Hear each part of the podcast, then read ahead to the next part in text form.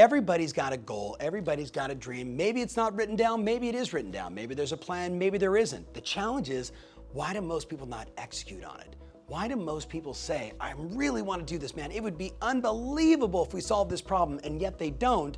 I am convinced that the vast majority of people are so focused on perfection that they never even get started. You know, I mean, if the timing isn't right, if the situation isn't perfect, if I don't have the right people, if I can't build the software to be perfect, if I can't make the phone call, if the script isn't right, they've got a million excuses, all of which bundle down to like it's just not perfect, it's not good enough. I want you just to consider, right, that it's not about perfect, it's about progress. It's about moving things forward. It's about pushing the rock from here to there and then waking up and doing it again on those steps, on that journey. That's how you get what it is that you want, right? Everything worthwhile takes time. So if you're stopping right now because it isn't perfect, because the market isn't perfect, the timing isn't perfect, your life isn't perfect, your situation isn't perfect, your environment isn't perfect, shut up.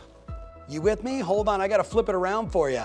This is it. I mean, it is right now the time to get out of your head and acknowledge the following. You ready? So one of our clients, Parker Pemberton, said this, and he just, and I'm, I'm kind of semi-butchering what he said. It was basically this, done is better than perfect.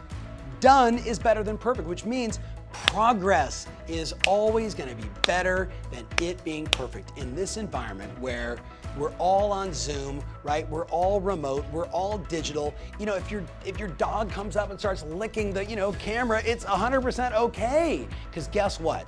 That is the new norm. I want you just to think about progress. What's the step you can take today? What's the easy thing you can do today to get you one step closer to what you say you want? You do that and you move perfect aside, and you are going to win. And that's what this is all about.